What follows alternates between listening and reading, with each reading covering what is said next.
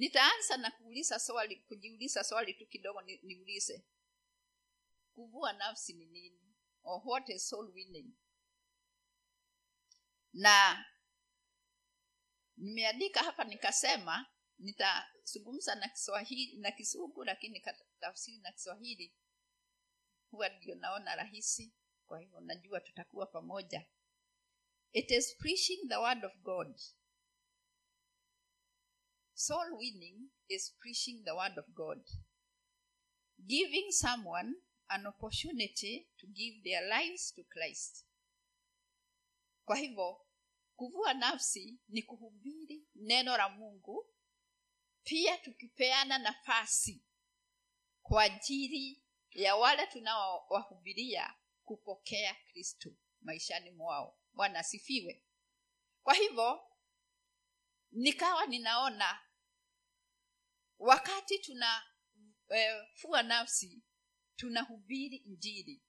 Kwa hivyo sisi wote ni wahubiri wa injili sababu tuko na hisho kipengele ambalo tukili, tukilishika vizuri sana tutakuwa tunahubiri injili kwa ajili ya kufikia wenzetu.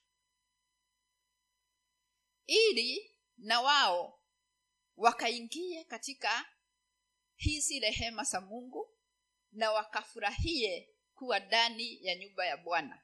Kama vile sisi tunajua kwa njia nyingi ambazo hatuwezi kuzihesabu tumefurahia katika kuwa wana wa mungu.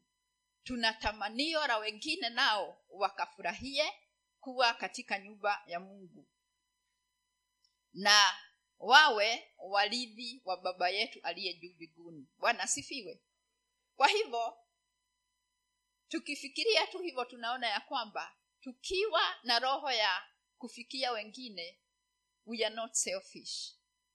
Hatujipendi tu sisi wenyewe lakini tunapenda watu wengine. Kwa hivyo hatuwezi kufanya hii kitu kama hatuna upendo na tutaangalia maandiko hapo e, tuendapo. Tuanza na kusoma katika methali ishirini na moja mstari wa thelathini Proverbs 11:30 tuone. Inasema mazao ya mwenye haki ni mti wa uzima na mwenye hekima huvuta huvuta roho za watu. Mazao ya mwenye haki kumaanisha sisi wenye haki ambayo tayari tumeokoka. Tuna tunda na tuna kitu ambacho kimetokana na sisi na hiyo ndiyo eh, mti wa uzima. We are already having life. Hmm? tuna huo mti wa uzima sababu sisi ni, ni wenye haki. Simamia tu hapo. Na eh, tukasema ya kwamba kama sisi wenye haki tuko na kitu cha uzima ndani yetu ni mpaka tusikie na tuwe na, na kupenda kushirikisha wenzetu kile ambacho na sisi tumepata rudi hapo kwa hayo hiyo scripture. Na mwenye hekima huvuta roho za watu. Kwa hivyo tukifanya kitu hiyo kitu ya kushirikisha wenzetu na kile ambacho tumepata we that is wisdom. Na tukiwa na hekima ndio tutakuwa na huo msukumo wa kuvuta roho za watu. Wapendwa kuvuta roho nilipokuwa ninafikiria hili neno nikaona ni nini huwa kimeanguka ndani ya mtu? Sababu tunajua mtu ako katika maeneo tatu. Mtu ni eh, ni spirit na mtu ni nafsi na mtu ni mwili. Huu hu, hu ni mtu mtu mzima. Lakini utakuta kama vile watoto wameiba hapa pumzi ile ya mungu ilipowekwa ndani yetu sisi tayari tuko we are spirits. Sababu mungu aliweka pumzi yake ndani yetu. Bwana asifiwe. Kwa hivyo tuko sisi ni spirits already. A person is a spirit inside. Na ndio naona mtu akifa kinachorudi kwa mungu ni hiyo ni, ni hiyo spirit yake. Lakini kuna ile nafsi. Hiyo nafsi kado na mwili sababu mwili tunauelewa nafsi ndio huwa mara nyingi ina inakosa na ndio ina, inakuwa na ile dhambi the soul eh? hiyo ndio iko na fikira ndio iko na mawazo yake ndio iko na na ningetaka nini eh? kwa hivyo na ndio inasukuma mwili ukajitokeze na behavior ambao si sawa ama ni sawa kwa hivyo tukiwa watu wa kuvuta roho za watu tunaokoa nafsi. Tunaokoa hiyo nafsi ambaye ilianguka. Hiyo hata pale shambani la edeni kama vile watoto wameimba hiyo ndiyo ilikosea mungu by thinking. Waliwasa si waliambiwa na mungu wasikule basi hiyo mawazo ya kula yalitoka wapi? Hayo mawazo ndiyo yalikosea mtu na ndio mara nyingi ndiyo yanatukosea na ndiyo yana maanguko yako hapo. Kwa hivyo tukiwa watu wa kuvuta watu watu wako na na spirits ne? na kama hana spirit ya mungu ako na spirit yake mwenyewe the spirit of man ambaye haijabadilishwa. Lakini akiokoka anabadilishwa hiyo spirit. Mungu anakuwa na spirit ya mungu ili akaweza kufanya mapenzi ya mungu.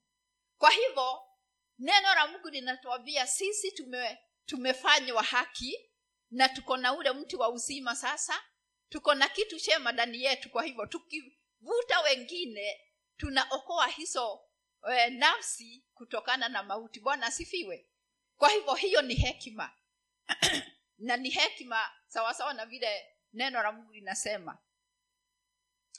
Na kisugu inasema whoever captures souls is wise yeyote ambaye ana capture eh, roho za watu yeye ana hekima. That is wisdom. Tuangalie katika wakorintho wa kwanza tatu sita mpaka tisa. Tuone vile paulo alizungumza na hili kanisa akawasaidia kuelewa mimi nilipanda paulo akatia maji bali mwenye kukuza ni mungu. Hivyo apadaye si kitu wala atiaye maji wala atiaye maji bali mungu akusaye basi yeye apadaye na yeye atiaye maji ni, ni wamoja lakini kila mtu atapata thawabu yake mwenyewe sawasawa na tabu yake mwenyewe. Maana sisi tuwafanya kazi pamoja na mungu ninyi ni shamba la mungu ni jengo la mungu. Bwana asifiwe. Kwa hivyo paulo akawa anasaidia hawa eh, watu wa hili kanisa na kuwaambia mimi paulo eh, mimi eh, huwa napanda tu. I just plant. Na mwingine ambaye tunafanya kazi na yeye anaitwa paulo eh, apolo naye anamwagia maji. Lakini anayefanya eh, kuwe na kukua ni mungu. Kwa hivyo mimi paulo na mimi eh, tukiwa na apolo sisi siyo kitu sisi ni wafanyikazi tu. Bwana asifiwe. Lakini anayeleta ile growth ni mungu mwenyewe na ndiye anastahili. Kwa hivyo sababu sisi ni wafanyi kazi pamoja na yeye. Kwa hivyo katika hii kazi ya ku eh, ya kufikia nafsi sisi ni wafanyakazi katika lile chamba ambalo tumepatiwa. Katika ile eneo ambayo tumewekwa. Katika ile jamii ambayo tumewekwa. We are workers together with god. Na kama hatutafanya kazi ambayo iko tu karibu na sisi eh? basi tutara, tutatarajia nani anaweza kufanya hiyo kazi? Eh? sababu tunapanda. Na tunapanda nini? Tunapanda neno la mungu. Wakati tunafikia wengine we are planting a seed in their hearts. Tunapanda. Na kutapatikana wengine wanaweza kuja wakamwagia maji. For example kama umepanda mbegu kwa mtu na ameokoka kutapatikana watu wa kumwagia maji ya kumfundisha njia za mungu eh? kumsaidia eh? hiyo ni kuparalia na kumwagia maji kwa hivyo naye ame ameendelea na hiyo kazi ili huo mmea uendelee ku, eh, kukua sababu ni mungu anaukuza bwana asifiwe kwa hivyo hii ni kazi nzuri kabisa na inakuwa demonstrated na mashamba yetu vile tunafanya eh? unaenda na mbegu unaweka ndani lakini hi, umemaliza kazi yako. Kazi yako imeisha wakati umeweka hiyo begu eh? pengine uta, utarudi uwe ni wewe ya pora utamwagia maji ni sawa. Lakini kuna kitu unatarajia. Huo mmea ukaendelee kukua. Na anayefanya hivyo ni mungu ndiye anakuza. Bwana asifiwe. Kwa hivyo hii kazi ni yetu wapendwa si mashambani tu tutaenda kupanda mahindi ngojeni tupande neno la mungu katika mioyo ya watu. It is our work our responsibility. Na ukienda shambani kupanda uko na expectation ya kwamba eh, kutakuwa na kitu ambacho utavuna. Bwana asifiwe. Na sio ati tu so special we are not special that we are doing that work but we are doing our responsibility. Na tunafanya ile kazi ambayo mungu alitupatia tufanye. Kwa hivyo kuna zawadi. Kama vile neno linasema eh? kuna zawadi utapata kwa ajili ya hiyo kazi yako ambayo unaifanya.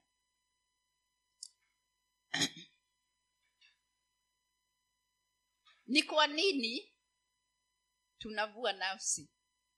Tukijiuliza ni kwa nini tunavua nafsi tupatie kumbukumbu la torati tano na mstari wa kumi. Deuteronomy 5 and 10 nami na warehemu maelfu eh, maelfu elfu wanipendao na kuzishika amri zangu. Nami na warehemu huyu ni mungu anasema anawarehemu maelfu elfu wanipendao na kushika amri zangu. Jambo moja ambalo linafanya tuvue nafsi ni sababu mungu alitupenda sisi tukiwa kati ya wale maelfu. Na sababu alitupenda na tumeshika amri zake ni mpaka huo upendo tutaufikia wengine sababu ili tusiwe ni sisi tu tumependwa lakini tuwe tumependeka tukiwa na watu wetu. Bwana asifiwe. Na sababu tunazungumza juu ya kuvua nafsi wewe fikiria ndani ya eh, familia yenu. Kama ni wewe tu peke yako umeokoka. Je si unaupenda watu wako? Unapenda your brothers your sisters wazazi wako? Kwa hivyo uko na kazi ya kuwafanya wawe maelfu ambayo wamependeka na mungu. Bwana asifiwe. Bwana asifiwe sababu kuna haja gani uwe ni wewe tu? Na wewe ndio umewekwa hapo. Uko karibu tu na wao. Kwa hivyo kuna jambo kuna responsibility uko nao kwa ajili ya wale ambao ni watu wako na watu ambayo wako karibu tu, uh, sana na wewe. Haya. E, tusome katika yohana kumi na nne mstari wa kumi na tano. Mkinipenda mtasishika amri zangu kama ni tufanye hii kazi ni mpaka sisi tuwe tumemtii mungu kweli kwa ajili ya kutii amri zake. Hatuwezi kuwa ni sisi ambaye hatumtii mungu alafu tufanye hii kazi. Haiwezekani. Na hata pengine haitakuwa kati, haitakuja katika nia zetu. Ni mpaka tuwe tumempenda mungu na tushike amri zake ili hata ile nia ya kufanya hii kazi ya kuleta wengine iingie ndani yetu sababu ni roho huwa anafanya kazi ndani yetu. Bwana asifiwe. Kwa hivyo tutakuwa ni sisi wa kristo ambaye tumekaa sawasawa na neno la mungu na tunashika amri zake ndio tutakuwa na ile ability ya kufikia wengine na hata tutapata ujasiri. For example huwezi kuenda kutafuta eh, kuvua nafsi katika eneo lako kama wewe ndio unasikika kila jioni unatukana watu. Eh? umeokoka kweli. Lakini mdomo wako ni wa kutukana. Sasa hata ukienda hapo ku, eh, kusema yesu anaokoa watu watajiuliza na huyu anatuambia juu ya yesu ni yule yule huwa tunamsikia ama tunamuona? Kwa hivyo ni mpaka sisi wenyewe tuwe ni watu ambao wametengenezwa na neno na wameshika amri za mungu ili tuweze kufikia wengine kwa ajili ya kufua nafsi. Bwana sifiwe taking care of god's concern. Wakati tunafua nafsi kuna kipengele moja kinaonekana kiko ndani yetu na ni kushughulikia yale mambo ambao ambayo mungu anayapenda sana. Hmm? konsani ya mungu ndiyo itakuwa konsani yetu na tunajua konsani yake ni hiyo. Ya kwamba kila mtu asi eh, asiukose asikose bigu that is his concern. Kwa hivyo na sisi itakuwa ndiyo konsani yetu. Na tunaweza kusoma john 21 15 to 17 tuone ile konsani ya mungu. Alionyesha namna gani konsani yake. Akasema basi walipokwisha kula yesu akamwambia simon petro je simon wa yohana wewe wanipenda kuliko hawa? Akamwambia nam bwana wewe wajua kuwa na kupenda akamwambia lisha wana kondoo wangu. Akamwambia tena mara ya pili simon wa eh, wa yohana wanipenda. Akamwambia ndiyo bwana wewe wajua kuwa na kupenda akamwambia chunga kondoo wangu zangu. Akamwambia mara ya tatu eh? simon wa yohana wanipenda? Petro alihusunika kwa vile alivyomwambia mara ya tatu wanipenda. Akamwambia bwana wewe wajua yote. Wewe umetabua ya kuwa na kupenda yesu akamwambia lisha kondoo wangu. Bwana asifiwe. Kwa nini mungu alikuwa anaweka emfasi emfasi kabisa. Yani anataka kabisa huyu mtu ajue ya kwamba kama unanipenda kuna kazi ya kufanya. Kama unapenda mungu kuna kazi ambayo utapenda uh, utafanya kwa ajili ya kondoo zangu bwana asifiwe. Kwa hivyo hapa sisi tunajiweka maeneo ya simon. Kama vile mungu ali, ali emphasize na kuinsist hakika kama unanipenda si ile sasa ya mara moja naona angeashia ile mara moja basi ingekuwa kama ni sisi tu, si tu, tumeokoka. Basi tumeokoka tunaenda biguni hiyo imetosha. What, what else? Kama umeokoka kuna kazi ya kufanya kama unampenda yesu. Bwana asifiwe. That is the concern of god. Huo ndio mpiga moyo wa kristo. Ya kwamba kama hakika unampenda ni mpaka ufanye kitu ambaye he is concerned so much concerned about. Hawezi kuwa alikuja ateswa hivyo eh, hivyo vyote alafu hawa watu wengine kule watakufa tu ovyo ovyo awe amenyamaza tu. No ndio alikuwa ana insist. Sisi ndio tumeokoka siku ya leo. Kwa hivyo tukiona watu wanapotea mungu anatamani ana, an, ni kama anatuuliza mko wapi? Kama vile aliuliza adamu where are you? That my people are getting lost. Eh? hafurahii mtu hata mtu mmoja akifa katika dhambi. Na ndio anaweka huu msisitizo ndani ya simon na sisi pia ili tu, tuwe na moyo na ile courage hmm? na kuona hii kazi ambaye ametuachia ni kazi muhimu. Bwana asifiwe. Na pia weka john 316 ambaye tunaijua sana yohana tatu kumi na sita. Taka niisome hata kama tunajua. Tujikumbushe haya ni mambo tunajikumbusha kwa maana jinsi hii mungu aliupenda ulimwengu. Hata akamtoa mwana, mwanawe pekee ili kila mtu amwaminie asipotee bali awe na uzima wa milele. Bwana asifiwe. Mungu aliupenda ulimwengu.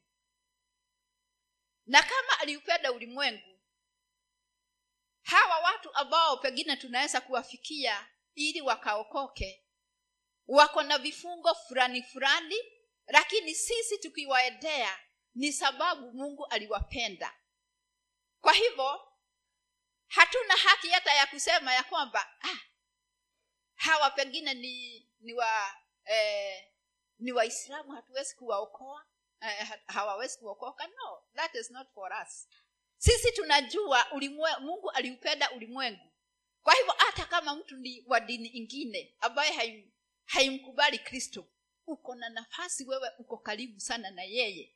Na mungu atakusaidia kama utaweka hii kuwa jukumu lako. Ili huyu mpendwa wako asipotee. Bwana asifiwe. Kama unamwamini unaliamini neno la mungu na unajua ni kweli kabisa watu watapotea na wengine wataokolewa uwe na msigo kwa ajili yake. Na ndiyo sababu siku ya leo tunakumbushana haya mambo kama ni mtu ambaye eh, ni wakaribu sana si sababu ya dini lakini ha, hawa, hawa, hajaokoka utafanya nini wewe kama mkristo kwa ajili ya hiyo roho? Mungu atakusaidia kwa njia zake sababu ni nyingi. Bwana asifiwe. Lakini mpaka wewe uwe tayari unajua hiyo ni kazi yako. Yesu eh, akawaambia eh, kuna toka siku za mwanzo kuna hawa watu ambayo walikuwa na ujasiri sana katika mungu hmm? na pengine huwa tunakosa ujasiri lakini tukiangalia mtu kama musa hmm? musa alipoitwa na mungu katika exodus 3 ambaye hatutasoma e, utakuta ya kwamba hapo 11 to 12 musa alikuwa anajitetea kwa hivyo hii si kitu rahisi kuitwa na mungu ama kuwa umeokoka ili kumfanyia mungu kazi it is not easy but it is possible. Musa alikuwa anasema mimi hata sijui kuzungumza. Hata hata maneno yangu hayako laini mungu wangu. Sasa nitayafanya nitafanya hii kazi namna gani? Eh? alipotumwa kwa farao eh? akamwambia maneno. Akawa anajitetea ili asifanye hiyo kazi ili akijiangalia yeye mwenyewe his, his incapability. Kwa hivyo hiyo haikumfanya mungu ako, eh, aseme kama uko hivyo musa basi wewe kaa eh? ngoja nitafute mwingine. Ilikuwa ni yeye ambaye mungu amesema. Kwa hivyo haijalishi wewe uko hali gani. Wewe as umeokoka ujue hata kama utasema huwezi kuzungumza ama huwezi kufanya nini? That is not a reason before god. He will make you possible. It, he will make it possible for you. Bwana asifiwe. Alafu wengine mtu kama daudi. Daudi alidharauliwa sana mara nyingi eh? na ndugu zake. Wakati yule alikuwa ametumwa na babake aende eh, kwa yule mfilisti yule goliath. Alitumwa tu apeleke chakula. Lakini alipoenda kile aliona na akawaza juu ya mungu wake yeye mwenyewe kama kijana. Akaamua atafanya tendo akawa despised na wale brothers. Wakamwambia wewe. Wewe kijana mdogo tu umeasha ng'ombe zako ama busi huko unakuja kufanya nini hapa? But ile courage ambaye alikuwa nayo daudi ni sababu ya kumjua mungu wake. Bwana asifiwe akajitia nguvu na akawa haangalii aka keep aside vile wanasema na vile wanamdespise ile afanye, ili afanya hii kazi ambaye inamkonsani mungu. Bwana asifiwe. Kama hii kazi ya ya nafsi zisipotee ina mungu. Wewe unaangalia nani? Ni nani anaweza kukustofisha kufanya hiyo kazi? Hmm? unasikiza maneno ya nani? Ama unaangalia ni maeneo gani ukasema ah haya siwezi kufika sababu unajiangalia it is not about you. It is about god sending you. Bwana asifiwe. Ili hawa watu wakapate uzima wa milele. Esther. Hmm? Esther katika ile nafasi alikuwa amepatiwa akiwa mtu wa Mungu wakati alihisi kabisa ya kwamba hapa kuna hatari na akasaidiwa na anko yake kujua ya kwamba usipofanya kitu ujue hata wewe hauko usalama. Lakini mungu atatoa njia ingine. So akasense danger na akadecide to take risk. Na alidecide kutake risk ili watu wote wakaokoke. Bwana asifiwe. Wakati alifanya hivyo msaada ulipatikana kwa wale watu wote because god is concerned with his people na anataka tu wewe mwenyewe ushukue riski eh? katika hayo maeneo hautakuwa peke yako. Yeye aliona he hapa. Ndiyo akaamua nyinyi kule mfunge na mimi nitafuga. Na hata kama nikufa na nife nitaingia hapo ambapo hakuingiriki kwa hivyo kuna ku, eh, kuna kutake risk katika kufanikisha wengine wasipotee. Bwana asifiwe kwa hivyo si kazi rahisi ati tutaambiwa tu tuende tu sababu eh, tumeokoka tunasema bwana asifiwe eh? no kuna mambo ambayo mungu ni mpaka atutayarishe ni mpaka ku, ku, kushipuke mambo ndani yetu mambo ya upendo hmm? e, tuseme nitateki riski na nitaingia mahali hapa kwa ajili ya yesu na sababu amekuahidi atakuwa pamoja nawe hakika hakuna hatari utapata. That is imagined danger. Lakini ukishukua action utaona hakuna hakuna shida. Daniel. Daniel katikati ya wale watu wote ambao walikuwa wameambiwa wakule visuri wano, eh, vinono vinono eh? yeye akaamua hatajichanganya hatajichanganya na sababu hiyo hiyo decision yake ikafanya apate kibali mashoni pa mungu na akaanza kupata visions za kusaidia wana wa israeli. Bwana asifiwe. Kwa hivyo in short nataka niseme ya kwamba hii kwamba tutafikia wengine it is not as simple as, as said. Lakini wewe mwenyewe kuna vile mungu atakutayarisha na kuna vile uta, uta, utajitayarisha na utachukua utakuwa ma, utachukua maamuzi ili hii kitu ambacho ina konsani mungu namna hiyo ikafanyike. Bwana sifiwe pengine tuangalie kidogo ni ni sababu gani huwa tunashindwa kufikia watu katika kuua nafsi. Mara nyingi tuko na eh, feelings of anxiety. Feelings of anxiety. Anxiety ni sijui niisemeji na kiswahili lakini okay tuseme ni kama wasiwasi kidogo eh? wasiwasi kidogo unasikia uko na wasiwasi kidogo wasiwasi kidogo ni, ni, ni hali ya maisha yetu hata wakati unaenda kufanya mtihani ama interview wasiwasi kidogo inakusaidia kujitayarisha sababu ukiwa hauna hiyo wasiwasi kidogo hiyo ka anxiety eh? hutakuwa na ile na ile eh? naweza kuulizwa nini? Ni, pengine eh, nitapitia maeneo gani ni, nijikumbushe? Anxiety is normal kwa kila mtu. Lakini kuna wakati anxiety inaongezeka inakuwa fia sasa ikiwa fia ati umeogopa huwezi kufanya hilo kitu sababu umeogopa basi ume, umetoka katika mahali pale nomo umeingia mahali pa kuogopa na naona ndio biblia inatuambia mara nyingi sana fear not fear not fear si anxiety anxiety ni ya kusaidia maisha kuadjust lakini fear inaweza kukuambia unaweza hata kuhepa. Kama mli eh, eh, mliambiana na mwenzako leo ni siku ya kwenda kufua nafsi uoga utakufanya uhepe ama uwe mgonjwa siku hiyo. Lakini siombi hivyo. Hao ni wale wanaogopa sio sisi. Bwana asifiwe. Sisi hatuogopi. Neno la mungu linatuambia tusiogope. Kwa hivyo anxiety inaweza kuendelea hivyo na, na kukufanya usikie kama ujiulize maswali kama you are afraid of the challenges. Challenges ambaye unaweza kupata kule unasiogopa je nikienda kwa muislamu halafu eh, atoke na panka oi itakuwaji tayari umeogopa eh? uoga wingine useme ah, mimi siwezi sioni naweza kuifanya iye vizuri. I cannot do it well. You are thinking. Unafikiria. Na hayo ndiyo mambo yatakufanya ukose kufanya hmm? i might be messing up everything. Ai, sasa mimi na sio pasta mwarome. Nitaifanyaje hii kazi? Si nitaenda kuharibu kila kitu kule. Hayo ni mawazo yako. Bwana asifiwe.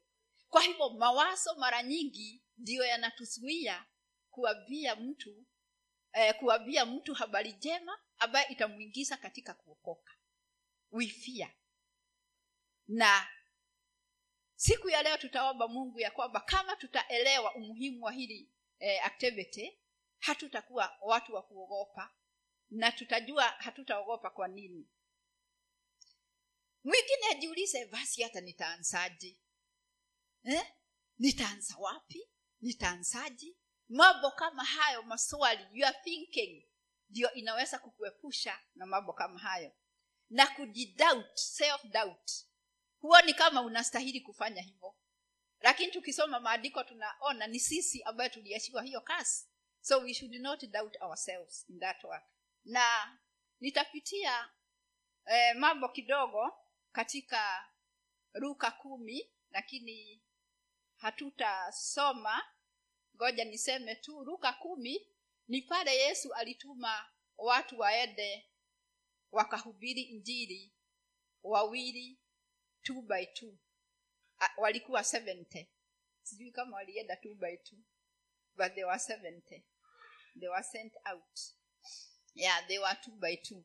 Ni muhimu sana hi, hi, kuna instructions katika hiyo luke 10 instructions ambaye aliwaambia ambaye ingewasaidia katika hiyo activity.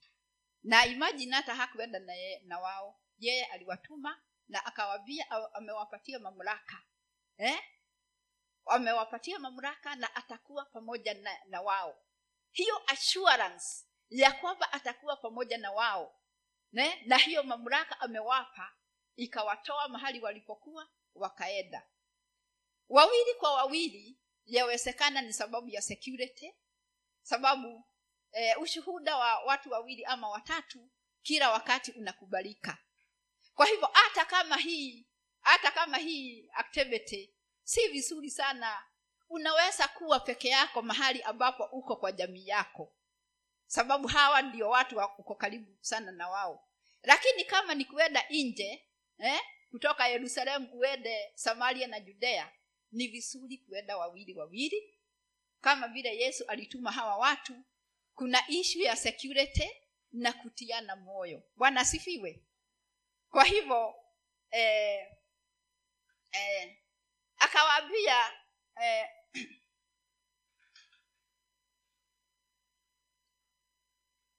akawaambia katika verse 3 hapo luke 10 go ye as lambs in the midst of wolves. Mwende kama kondoo katikati ya mbwa mwitu ama bweha hmm? kama kondoo. Kumaanisha ya kwamba wakati una approach yeyote kwa ajili ya hii habari njema ya yesu ili uvute ile roho yake ni vizuri kuwa unyenyekevu uwe na unyenyekevu na usiende usiende kama ni eh, ni kurasimisha watu. No. Wale watu ni wakali. They are oops. neno neno la mungu linatuambia wanaweza kujitokeza kama ma, eh, ma, ma, mbwa yes. Lakini sababu attitude yako ya kuhubiri injili it is humble. It is a humble attitude. Kwa hivyo hiyo ndiyo itakuwezesha hata ukiingia unaomba ruhusa unawa, uh, unawaomba wakati eh, wakati wao sababu ni wakati wao. So that humbleness itakufanya ukubalike hmm? na wakikukataa hata aliwaambia kama watakukataa kuna vile aliwaambia lakini ukienda na hiyo attitude hakika kila mtu atakukaribisha hata atakupatia kiti uketi eh? na wakati wake kidogo na atasikiza hii habari njema ambayo umewaletea. Tena ukiwahubiria uwa expect willingly kwa kupenda kwao. Usiwarasimishe. Injili hairasimishwi mtu hata sisi hatukurasimishwa na hakuna mtu anaweza kurasimisha mtu mambo ya mungu. Kwa hivyo utawapatia uta ile nafasi ya kurespond eh? kwa kupenda kwao. Na akawaambia have no burdens. Msibebane na mambo. Msibebe mikoba msijibebeshe. Na hapo roho akanisaidia kuelewa huwezi kuhubiri injili wakati uko na misigo hata wewe mwenyewe ya kiroho. You don't have to have burdens in your spirit. Ni uwe mtu mwepesi ambaye unaenda tu kuhubiri habari njema. Bwana asifiwe. Usiwe na misigo ya dhambi wewe mwenyewe. Usiwe na misigo ambayo umebebana. For example uende kuhubiri uwe na mzigo wa hasira. Hiyo una, unaweza kuona hiyo outcome inaweza kuwa namna gani so you have to have spiritual eh, eh, health. Hauna misigo ya, ya kiroho eh? hasira impatience eh? misigo yote inaweza kuwa rohoni. Usiwe nayo uyaache na uwe umetubu na uwe umeomba bwana asifiwe. Ukienda nayo unaweza kukutana na ubwa mwitu kule.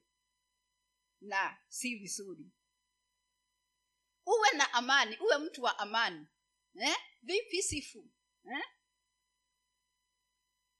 na hii amani inatokana na uokofu ukiwa mwokofu wa kabisa uko na amani ambayo imetokana na ni fruti ya ile salvation uko nayo eh? lakini ukikosa amani unaweza kupelekea watu kukosa amani kwako na ikawa sasa ime e, ime imebadilika kule so akawa anawapatia hizi instructions. Ili hawa watu wa generate faith. Kumbuka unanena juu ya neno la mungu ya preaching the word. Na unawapatia nafasi ili eh, willingly wajitokeze kumpokea kristo. Kwa hivyo ni wao ndio watagenerate ile imani. Ile imani ya kile unasema na kile umetumwa nacho wakigenerate ndio hapo wanaweza kukubali kristo. Bwana sifiwe ya si mambo ya kurasimishana hapa si mambo ya eh, imeandikwa imeandikwa eh? ni kweli imeandikwa lakini sasa wewe unataka wa generate ile faith ya kuona kuna ukweli katika haya mambo. Uwe na fellowship ya uungu. Godly fellowship na ndio ukisoma hapo utaona aliwambia mahali hata mkisimamishwa na mtu jiani msiwasalimie. Sio hati huwezi kusalimia mtu lakini ile mission imekupeleka. Haikuwa mission ya kwenda kwanza businesses zingine. It was eh, nilipokuwa nasoma mahali nikaona hapa kwa greetings nafikiri hawa watu walikuwa na na na salamu ndefu sana i don't know lakini ilikuwa imeandikwa hivyo. Ili wasiwesti time na hizo salamu ndio wakaambiwa msiende mkisalimia na watu. Kusalimia si kubaya lakini msidwel na mambo mengine ambayo hayakukupeleka kule. Bwana asifiwe. Usipoteze wakati wako na businesses zingine na salamu ndefu ambazo haziishi ni umeenda kwa ajili ya ku, ku, eh, ku, kuhubiri injili na upo mponye wagonjwa. Kati yao uta, utakuta mara nyingi katika kuvua nafsi hata kama watu hawatabadilika wa wa wampokee kristo utakuta mahitaji ambayo yalikuwa yanakugojea wewe. Kwa hivyo ukienda wewe unashughulika na yale mahitaji kama kuna mgonjwa unamwombea na kama kuna mahitaji feseko unaweza ku, eh, kushughulikia wakati uko hapa.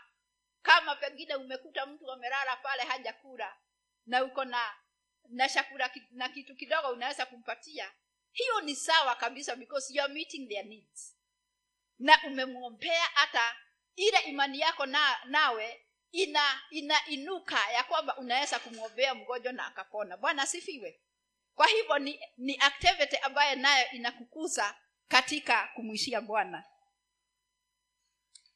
Na ma- mwishowe unawaombea na unawadeliver kama kuna mashetani una you deliver them from the powers of darkness by your prayer. Eh?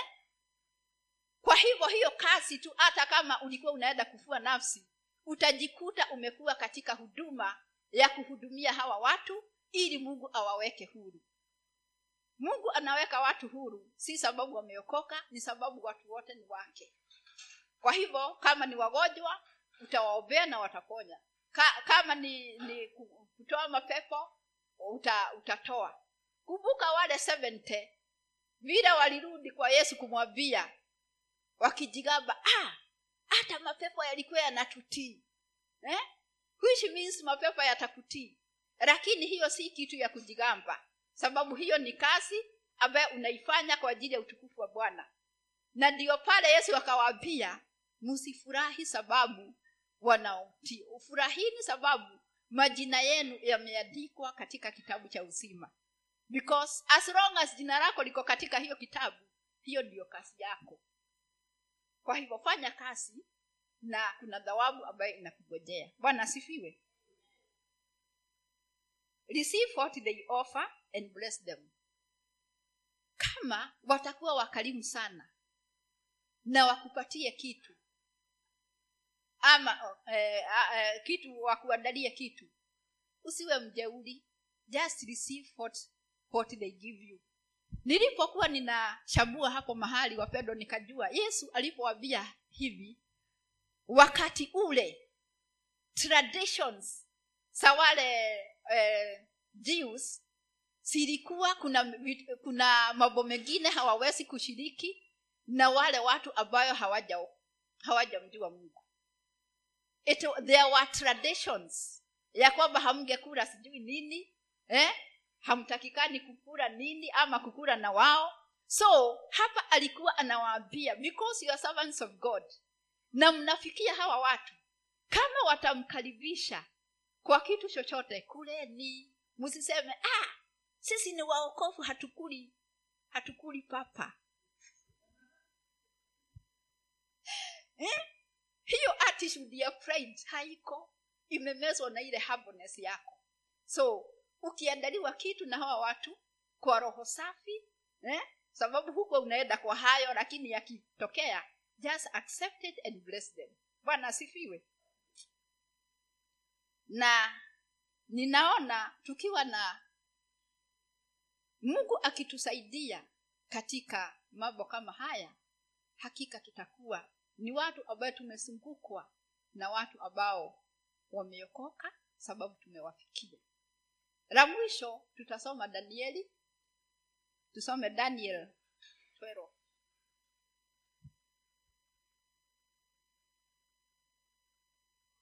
mstari wa tatu inasema na walio na hekima watang'aa kama mwangaza wa anga. Na hao waongozao wengi kutenda haki watang'aa kama nyota milele na milele. Bwana asifiwe. Watang'aa kama nyota. Kumbuka mahali tulisema hii kazi ya mungu mungu mwenyewe ndiyo atakupatia dhawabu ndiye atakuzawadisha kwa hivyo ukiwa na moyo mkuu wa kufanya hii kazi yake e, sana sana hii ya kuvuta wengine wakapate ule uzima wa milele. Na ni kuvua nafsi hakika neno la mungu linasema na danieli alionyeshwa eh, katika maono utakuwa mwenye hekima na utakuwa kati ya wale wanang'aa kama mwangaza wa anga. You shall be shining because of this great work ambaye yesu kristo aliasha ili ikaendelezwe. Wanasifiwe na zaidi utafurahia kuona watu wako unaowapenda. Mkienda hii safari pamoja na itakuwa raha kuonana nyinyi nyote mkiwa katika nyumba ya bwana. Bwana asifiwe. Niko na kahadithi kamoja nimemaliza e, nilisoma mahali. Kulikuwa na mama msee sana. Na mahali alikuwa naishi kukawa na kijana ni kama jirani ambaye ameokoka. Na walikuwa wanapendana ule upendo wa mungu. Sasa hata kama ni shopping huyu kijana anapeleka huyu mama anafanya shopping. Yaani ile ile kupenda mtu kabisa kabisa ule upendo wa sawa. Na wakakaa hivyo miaka mingi anampenda sana kama jirani yule mama. Anamsaidia anamfanyia kila kitu. Kumbuka ameokoka huyu mama hajaokoka. Na baada ya miaka mingi akasikia roho anam, anamwambia asugumze juu ya uokovu kwa yule mama. Ah, akasema hapana. Baada ya hiyo miaka yote na hatujasugumza ah, siendi. Akaignore roho akasitiza ya kwamba amwambie juu ya kuokoka yule mama. Na alipokuwa hawezi kujizuia ikabidi aende amwambie.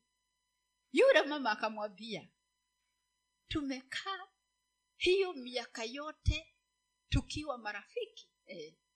unataka kuniambia nisipomkubali huyu yesu nita nitashomeka milele? Ndiyo na unataka kuniambia nikimkubali nitaishi milele na milele ndiyo kama wewe ni rafiki yangu mbona hata siku ya kwanza toka saa miaka hiyo yote hujaniambia?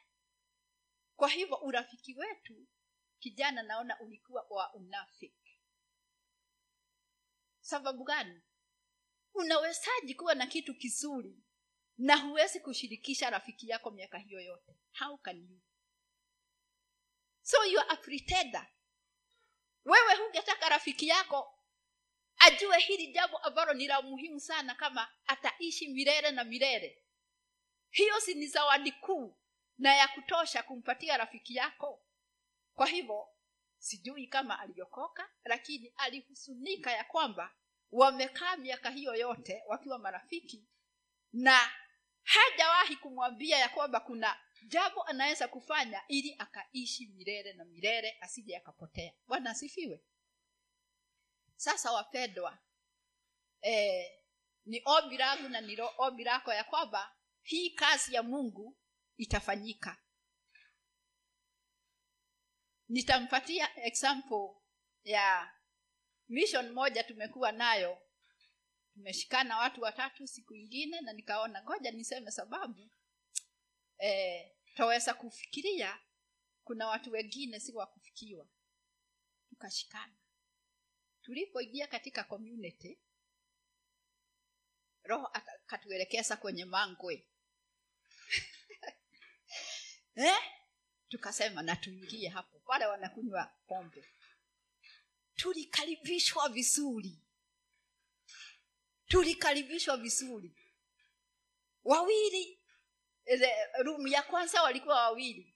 Mama moja na, anakaa ni yeye ana anauza na huyu mwingine ni kama anakunywa. Tukanyenyekea tukajieleza na tukazungumza mambo ya mungu pale na tukawapatia nafasi ya kuokoka. Yule mama akasema mimi nimeokoka. Eh, hii ni biashara lakini mimi nimeoko nimeokoka. Tukasema ni sawa mungu akubariki at least tumefellowship eh, pamoja. Yule mwenzake akasema nitatafuta nafasi niingie eh, kanisani. Ni sawa. Tukawaombea baraka. Sasa huyo ni mwokofu lakini ako katika biashara na chupa iko mbele yake. Haya. Tukatoka. Tukaingia kwingine kwingine. Kwingine tukakaribishwa tena vizuri hata tukapatiwa viti. Tukaketi. Starehe tulipoketi. Ah, wengine hata wanatujua. Ah, wewe hata nakujua wewe si ni bibia wewe? Nikasema ah, kama unanijua ni sawa. Tukawa na fellowship nzuri. Tukasoma neno eh? na wakafurahia. Na hata wakakubali tukapigwa picha pamoja. Wakaondoa hizo shupa wakaweka chini ya viti na nilikuwa nataka zikae hapo juu. Haya hiyo ika, siku ikaisha. Tukaenda kwingine huko maeneo mengine siku ingine. Tukaingia pia katika mangwe. Sababu hatujui e, tukakutana kwanza na mmoja ambaye ni, e, ni mwokofu tunamjua mzee. Na alipoona tunaenda hiyo direction akatuambia ah, ah, ah, ni kule ni kule. E, nikamwambia ni kule roho anatupeleka. Akatuambia mama ngoja nikwambie. Pale atatoka wakati wa korona kuna washugaji wenyewe waliweka waliweka biblia sao chini. Wako pale wakasema hakuna biashara. Kwa hivyo si ati hawajui neno wengine hapale ni washugaji. Nikawambia ni sawa hakuna neno. Kama mungu mungu atatuongoza tuingie hapo tukaingia. Tukaenda polepole pale ni kama tunashughulia hatujui tuingie. Kuna musiki huko kuna nini mmoja wao mama akaona ni kama watu wana wa, wa, wamekosa direction. Akaja akatuuliza e, mna nini? Nikamuuliza tukamwambia sisi ni wahubiri tunaomba kuingia. Akasema ah, karibuni karibuni hata tuna mashida nyingi sisi tunataka kuombewa. Tukaingia tukaketi na wao. Wakasikiza neno na tukawaombea kwa hivyo ninataka niseme nini? Goja mungu atusaidie tuwe na ujasiri. Sisemi tu tuende tu, tu, tu, eh, tuende kwa mangwe. Ni vile tulipitia tukaiona ingine huko. But in every place god mungu anaweza kutusaidia, eh, kutusaidia na kuingia na kushea na kuhubiri injili sababu tunapanda mbegu. Bwana asifiwe. Na kutakuta kutakuja akina aporo wa kumwagia maji. Eh? na uhakika ni kwamba sisi tunaopanda mbegu na wale wanamwagia maji si kitu anayekuza haya mambo ni mungu. Bwana asifiwe. Kwa hivyo hiyo ni habari njema ya kwamba nataka mungu atusaidie ili tuwe watu ambayo tunaweza kuwa na ile huruma na passion ya kufikia watu wetu na hata watu wengine ninataka tumalize na kuomba na maombi yetu siku ya leo ni mawili. Moja